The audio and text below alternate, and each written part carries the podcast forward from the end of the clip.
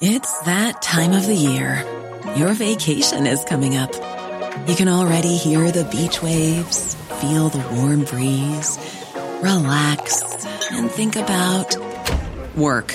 You really, really want it all to work out while you're away. Monday.com gives you and the team that peace of mind. When all work is on one platform and everyone's in sync, things just flow wherever you are. Tap the banner to go to Monday.com.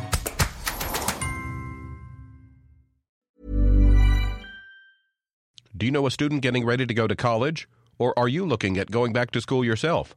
The Woodward Hines Education Foundation and the Get to College program help more Mississippians get to and through college to get certificates and degrees that lead to meaningful employment. They offer free college planning advice, including hands on FAFSA completion assistance through in person or virtual appointments. Visit gettocollege.org to learn more.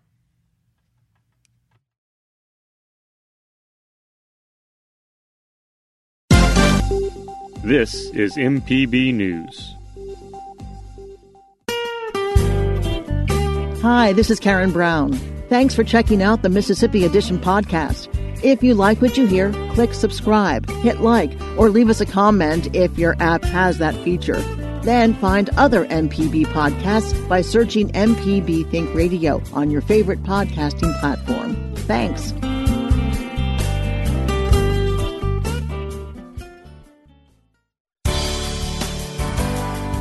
Good morning. It's 8:30 on Thursday, October 8th. I'm Karen Brown and this is Mississippi Edition on MPB Think Radio. On today's show, the statewide mandate has expired, but some local leaders are still requiring residents to mask up. And UMMC conducts over 200 transplants per year. We examine how these life changing procedures have been affected by the pandemic. Then the president called for supporters to watch the polls on election day, but how legal is the practice? Plus, in our book club, 47 poets associated with Mississippi are showcased with the aim of cementing poetry's place in today's culture. This is Mississippi Edition on MPB Think Radio. New coronavirus cases and hospitalizations have increased this week in Mississippi, and health officials have concerns about residents not wearing masks in public. Last week, Governor Tate Reeves chose to allow his mask mandate to expire, but some local officials are choosing to extend orders within their jurisdiction. Tupelo Mayor Jason Shelton has mandated face coverings be worn in public until November 11th. He tells our Kobee Vance he's following recommendations of local health experts.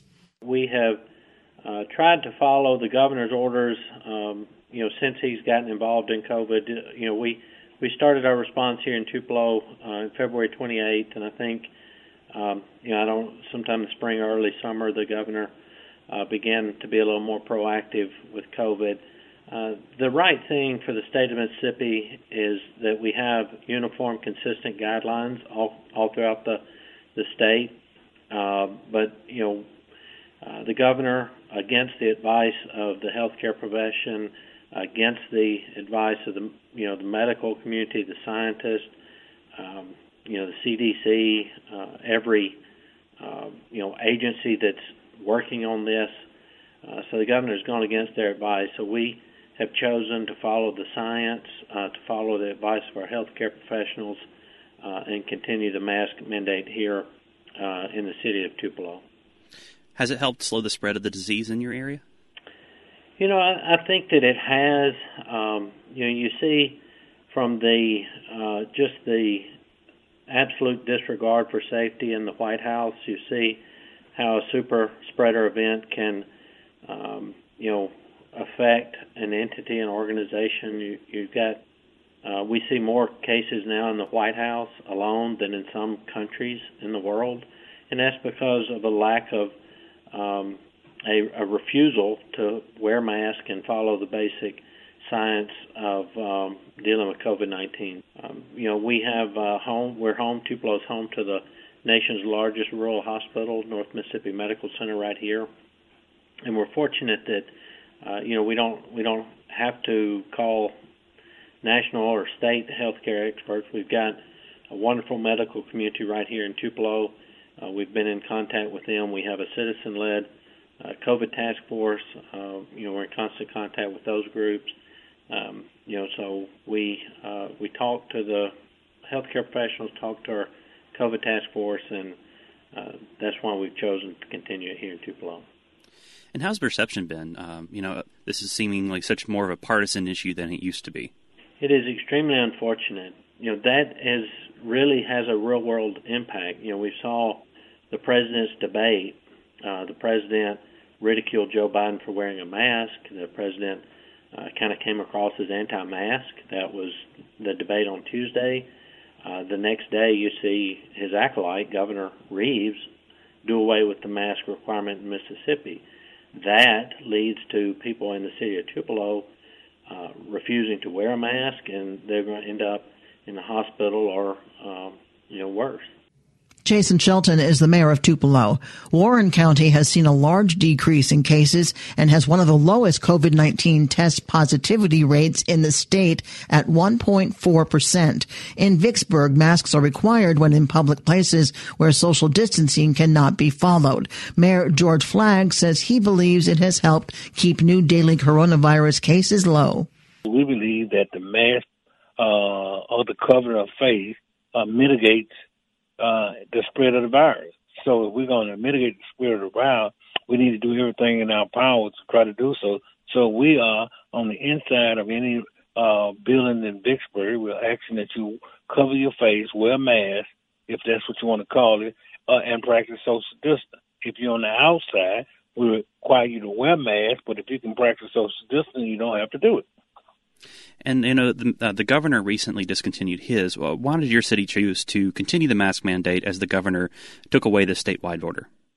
Well, I think the governor was looking out for us in the best interest of the whole state. I think it's incumbent on me as mayor of the city, in which I was elected as mayor and not governor, to make sure that my city continued to reduce the number of COVID uh, cases in my city, and we're doing a great job with it. Uh, we're averaging about three to four. We continue to bring it down, and I think the reason why we're bringing them down and we're minimizing the deaths is because of the fact that the people in Vicksburg are practicing social distance and they're wearing masks.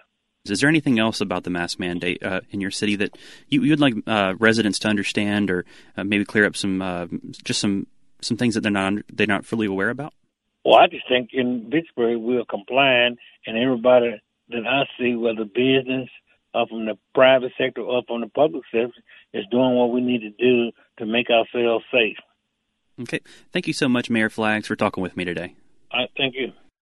Other areas with mask mandates include Oktibbeha County, the cities of Jackson, Meridian, and Hattiesburg. The expiration of the statewide mask mandate is generating some concern among healthcare leaders. State Health Officer Dr. Thomas Dobbs says the state's equilibrium is unraveling. Vice Chancellor of the University of Mississippi Medical Center, Louann Woodward, has recently stated she would have liked to see the mandate extended. Aside from being the only tier one trauma center, UMMC also performs more than 200 transplants a year. Transplantation specialist Dr. Christopher Anderson says the pandemic has presented additional challenges for transplant recipients and doctors. If a transplant patient contracts COVID, they are higher risk of uh, developing complications from that uh, compared to someone who's not immunosuppressed and uh, we have struggled with that somewhat. Um, we've given all of our transplant patients uh, education on on um, how to prevent themselves from getting the disease as best they can, and and you know, in some instances, uh, we we've had patients who've contracted it, and and unfortunately, we've had a few who died from it. Are there any transplants that can be delayed, or are they all urgent? Well, again, no two situations are the same. Um, in general, uh, a kidney transplant, in theory, could be delayed uh, with the patient uh, on dialysis. But at the same time, if an organ becomes available for that uh, person, um, it, it is a risk benefit decision at that time. Um, you know the the benefits being uh, for example, in the instance of kidney, the benefits being coming off dialysis, knowing that you're going to get a transplant, um, knowing that coming off dialysis is going to make you live longer, and versus the risk of you know, um, certainly months ago, uh, getting transplanted in in a hospital that has limited visitation and and uh, lots of COVID patients in it, and and knowing there's a general COVID risk. Um, and so it's a it, it's a risk benefit decision each time, and no two patients are the same. It sounds like a tough decision. Now, because we're heading into fall, and some of the um, some of the forecasts have been that there will be increases in cases across the country, not just in Mississippi. But if it comes back to a situation where hospitals, their, you know, bed space is limited, is there um, is there a separate place? I mean, can patients be separated completely from those who have coronavirus if someone's undergoing a transplant? The, patients are separated from the coronavirus uh, patients. They're not put on the same hospital floor. They're not cared for by the same nurses.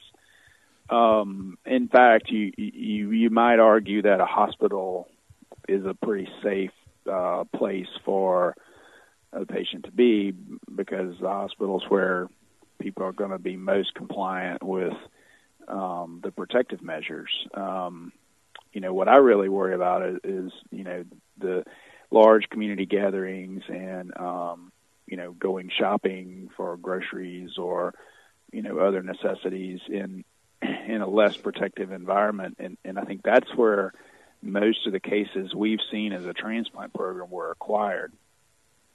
And so a lot of our education is on on just that, you know, staying out of crowds, social distancing, wearing masks, washing hands, uh, all the same, um, essentially the same advice we give everyone. Um, but it is much more important um, uh, for a fresh transplant patient to really abide by those um, those rules. Once someone has had a transplant, are they forever at higher risk for complication should they contract the coronavirus? Yes, uh, they're they're forever at higher risk of contracting um, infectious uh, diseases such as coronavirus. The most, the highest risk though is really in the first three to six months. That's when the immunosuppression is the uh, highest, and after that, when they're uh, sort of in their maintenance immunosuppression period, that we run the levels a little lower, we run the doses a little lower, and they uh, are at a little bit less high risk, but still, compared to you and I who are not immunosuppressed, they are at a higher risk. Dr. Christopher Anderson is, has a specialty in transplant surgery for the University of Mississippi Medical Center. Dr. Anderson, thank you so much for being with us. My pleasure. Thank you. Coming up, the president called for supporters to watch the polls on election day, but how legal is the practice? This is Mississippi Edition on MPB Think Radio.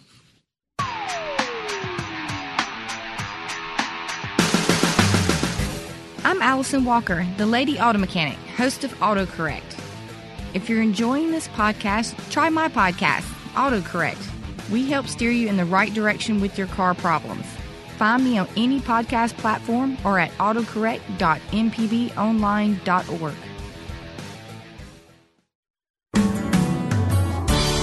This is Mississippi Edition on MPB Think Radio. I'm Karen Brown.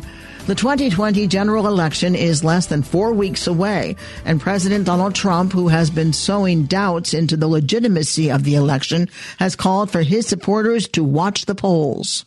I'm urging first. my supporters to go into the polls and watch very carefully because that's what has to happen. I am urging them to do it.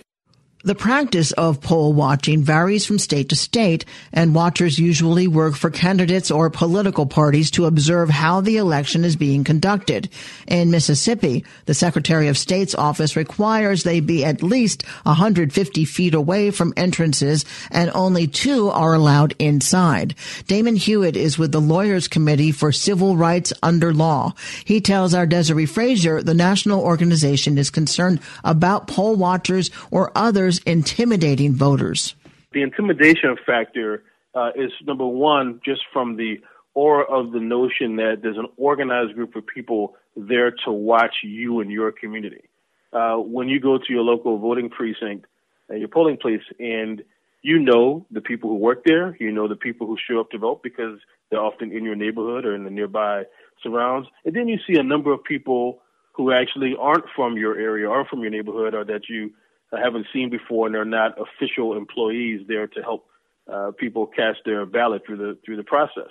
Uh, if you see a number of those people and they're standing and watching you and taking notes, you will take note of that. It can have an effect. Sometimes there are people who are trying to electioneer, you know, pass materials uh, near a polling place. Uh, there's often a, an official number of feet away from the polling site where those people have to stand. That's common. But what's uncommon are, are people who aren't doing that, people who are not there for election administration, but people who are there either to to watch, to leer at people, or to sometimes uh, inappropriately approach them uh, and, and try to get in their way and interfere.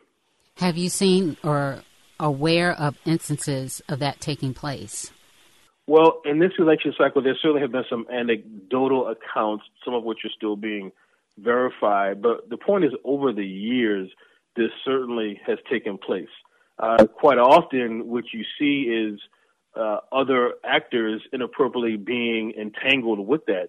Sometimes even law enforcement uh, being essentially play, playing a role in that as well. Historically, we've seen it from the height of the civil rights movement, sometimes with uh, disastrous and fatal effects uh, in terms of uh, attacks on people who are advocating for voting rights or people who are simply trying to cast a ballot. And so I think the historical legacy tells us that we should be very wary.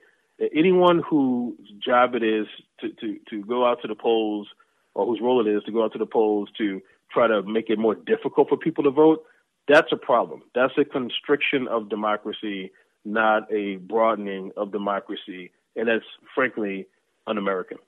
And so, what are you telling people to do in these instances? Well, the first thing is to be aware of your surroundings. If someone approaches you or if someone does not approach you but makes you feel uncomfortable, you have the right to ask who they are and what their role is on the site. And they're supposed to be able to tell you. And if they don't tell you, then that's a red flag. Also, if someone does make you uncomfortable or does try to interfere with your ability to vote, you also have the right to go to the actual poll workers, the people who, who actually work uh, to administer the election, to let them know and document that. But more so, you're not alone on, on site. You can also call the National Election Protection Hotline, which is one eight six six hour vote. Uh, you can document these inc- incidents. Uh, there's over 21,000 uh, lawyers who've already volunteered to support the effort and the run up to election day and on election day to address these kinds of incidents, sometimes through lawsuits, sometimes through a friendly nudge and call to the powers that be to make sure that we get these obstacles out of people's way. Have you had to do that in Mississippi? We certainly have. I mean, there's been a number of incidents in Mississippi over the years from employers who refuse to allow their employees to go and cast a ballot, which certainly uh, has been an issue at times.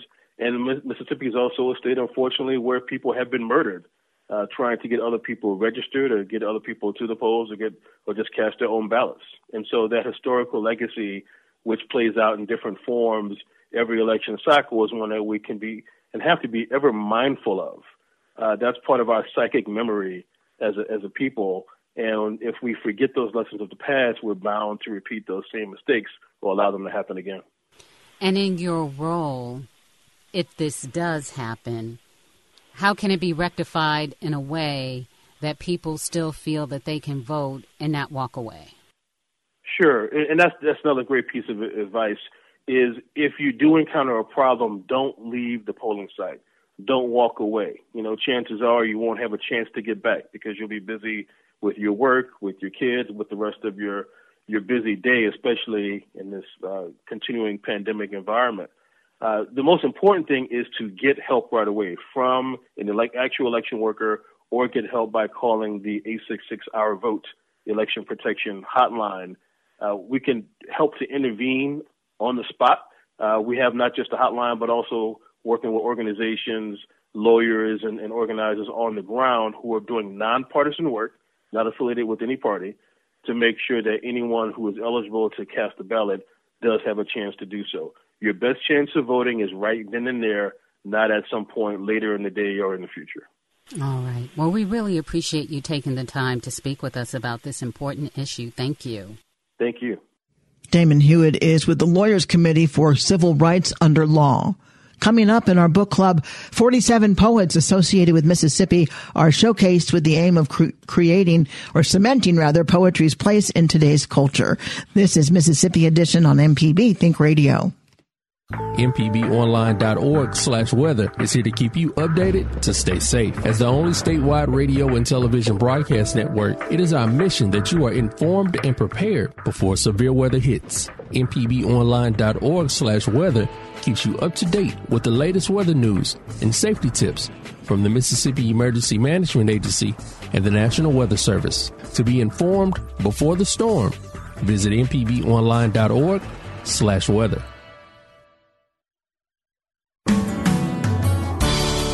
This is Mississippi Edition on MPB Think Radio. I'm Karen Brown. In Mississippi, the importance of poetry is cemented in today's culture. In the book Mississippi Poets, author Catherine Savage Brosman introduces readers to the poets themselves, stressing their versatility and diversity. Her book is both a source of information and a showcase. She tells us that the poets included span many years and work influenced by personal experiences and Mississippi itself. There are a couple born in the 19th century. Faulkner is one of them, very late 19th century, and William Percy is another. He was born somewhat earlier. There might be one or two others, but very few. You also have Mississippians, people born in Mississippi versus those who came to Mississippi. Is there a balance there? As the man named McGinnis, the poet named McGinnis from the outskirts of Jackson said, I paraphrase this now.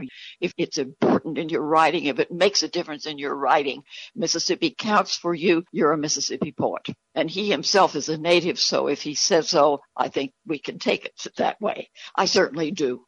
What was involved in your selection process? An enormous lot of reading.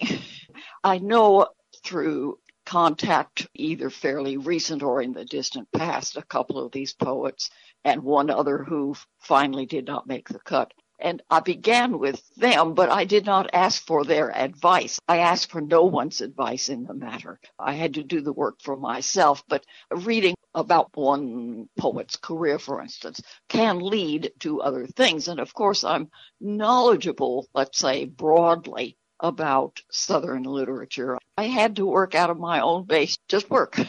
you mentioned William Faulkner and some of the other well known poets, certainly Natasha Trethewey, who was Mississippi's poet laureate as well as the national poet laureate. Mississippi Poet Laureate, Beth Ann Fennelly, Margaret Walker, Richard Wright. Those are the ones that immediately, when I saw the list, went, Well, I know who that one is, and I know who that one. But there were quite a few I didn't know. So it's nice to have this resource. Is there one or several who best illustrate Mississippi itself? In a way, Mr. McInnes illustrates Mississippi because he is uh, he is thoroughly grounded there and has not gone elsewhere. I think that Sterling Plumpp affords much of the same illustration by somebody who's much older. Uh, he was born around 1940, but his base became Chicago, so he's an exiled Mississippian, which gives, of course, a, a perhaps a different perspective. I think that James Seay, though he did leave the state, I think he is certainly well grounded in Mississippi. Do you have a personal favorite in terms of the poet themselves or a favorite poem of all of the poets? A favorite poem, I, I'm not prepared to answer that. It would take me quite a while of rereading and, and sifting and so on. Because of course I like a great many of the poems. Why did I do this? I am devoted to poetry and to the Mississippi poets and, and the project. I hesitate to name people, but I will go to the name of Ann Fisher-Wirth, partly because I too am a woman poet. Of course, there are other women poets in the book, though, as the preface notes, fewer perhaps than one might have expected, but that's what the landscape revealed. I have admiration for her work, and a certain amount of empathy or feeling with in her case. I admire James Seay's work and I admire James Whitehead. You know, pretty soon I'm going to mention more names than you wish. Catherine Savage Brosman is the author of Mississippi Poets, a literary guide, and I thank you so much for being with us. Thank you for doing this. This is very welcome. This has been Mississippi Edition on MPB Think Radio. Thanks for listening to the Mississippi Edition podcast from MPB News and MPB Think Radio. Don't forget to subscribe if you haven't already, and if your app lets you, leave a comment or review. We really do appreciate it. Remember, you can always get in touch with MPB News on Facebook and Twitter, and fresh episodes of the podcast are posted every weekday morning. I'm Karen Brown. Thanks for listening. This is Mississippi Edition from MPB Think Radio.